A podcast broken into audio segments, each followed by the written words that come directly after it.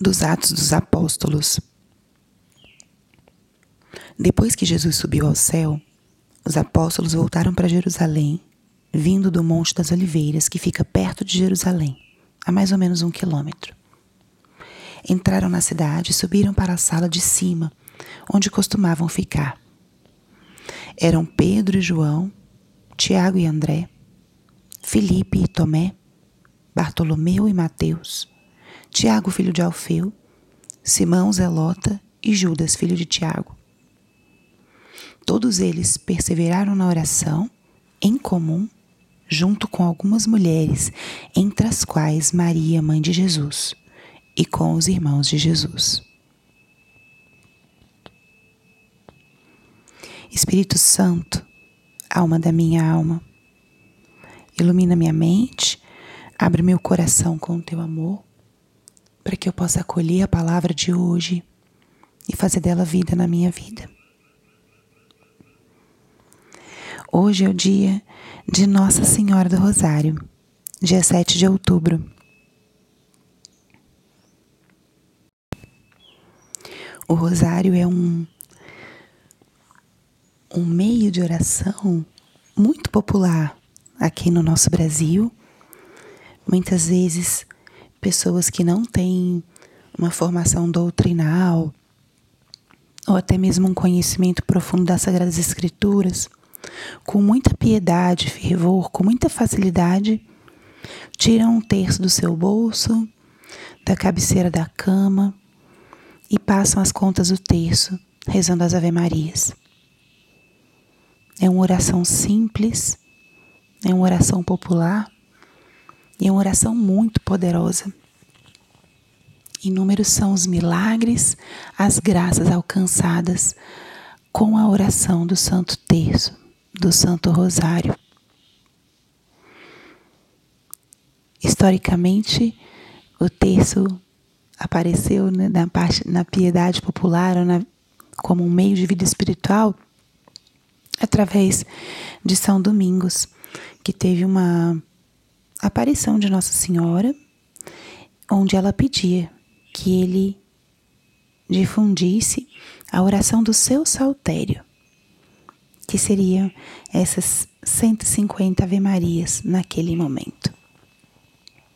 Seria uma forma das pessoas rezarem em paralelo aos 150 salmos que eram rezados pelos religiosos naquela época. Como as pessoas não tinham acesso às Sagradas Escrituras como nós temos hoje, era uma forma das pessoas terem essa oração sem cessar, de uma forma simples, guiados pelas mãos de Maria.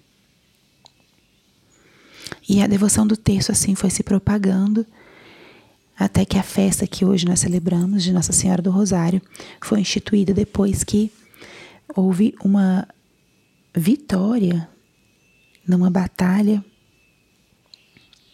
no dia 7 de outubro, no século XVI, atribuída à oração do terço, a conhecida Batalha de Lepanto, uma batalha na qual se buscava proteger a Europa do avanço dos turcos. E eles se mobilizaram todo o exército e todo o povo em oração para que se pudesse proteger desse avanço né, do, dos muçulmanos. E a vitória foi atribuída à intercessão de Nossa Senhora através da, do, da oração do Rosário. Por isso, a festa de Nossa Senhora do Rosário ficou para o dia de hoje, dia 7 de outubro. E a liturgia nos traz esse, esse trecho dos Atos dos Apóstolos na primeira leitura, no qual se relata que, depois da ascensão do Senhor aos céus, Maria permaneceu em oração no cenáculo com os apóstolos.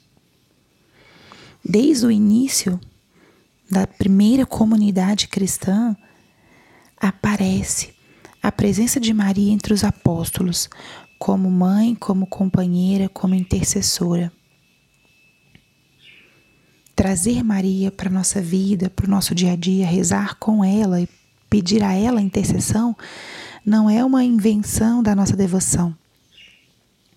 É algo que realmente aconteceu desde o início e que a igreja foi depois perpetuando. E Nossa Senhora, da sua forma firme e suave, também interviu em muitos momentos da história da humanidade como intercessora, com sua liderança orante, espiritual. Inúmeros são as aparições de Nossa Senhora, na qual ela intervém diante de situações delicadas, complicadas. E, em muitas delas, ela pede, rezem o terço. Na aparição de Fátima, ela também pede aos pastorzinhos que rezassem o terço pela conversão dos pecadores. Então, o terço é essa grande arma do católico, é essa grande oração poderosa de intercessão a Deus. É uma oração contemplativa porque nós contemplamos os mistérios da vida de Jesus pelos olhos de Maria.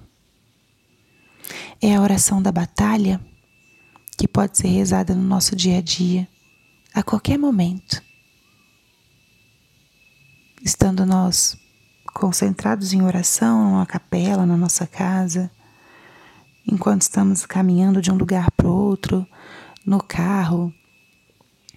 Muitas são as formas, porque é uma oração simples, é uma oração que é repetitiva, então isso não exige uma concentração profundo da mesma forma que uma oração pessoal, silenciosa exige de nós. E é uma oração potente, porque Nossa Senhora fez muitas promessas associadas a quem reza o, o Santo Terço, o Santo Rosário.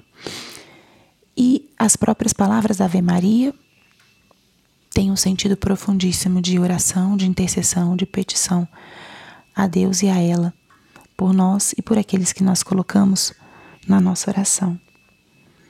Então, nesse dia de hoje, tome um tempo para rezar o texto, se possível em família, porque não sei se é do conhecimento de todos, mas rezar o texto em família nos dá a graça de indulgência plenária.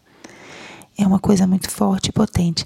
E se não for possível rezar em família, reze individualmente, em honra a Nossa Senhora e coloque nas mãos dela as suas intenções, os seus projetos, os seus planos, para que ela possa, com o seu amor materno, atender, aproximar-se da sua vida e das suas necessidades nesse dia de hoje. Glória ao Pai, ao Filho e ao Espírito Santo, como era no princípio, agora e sempre. Amém.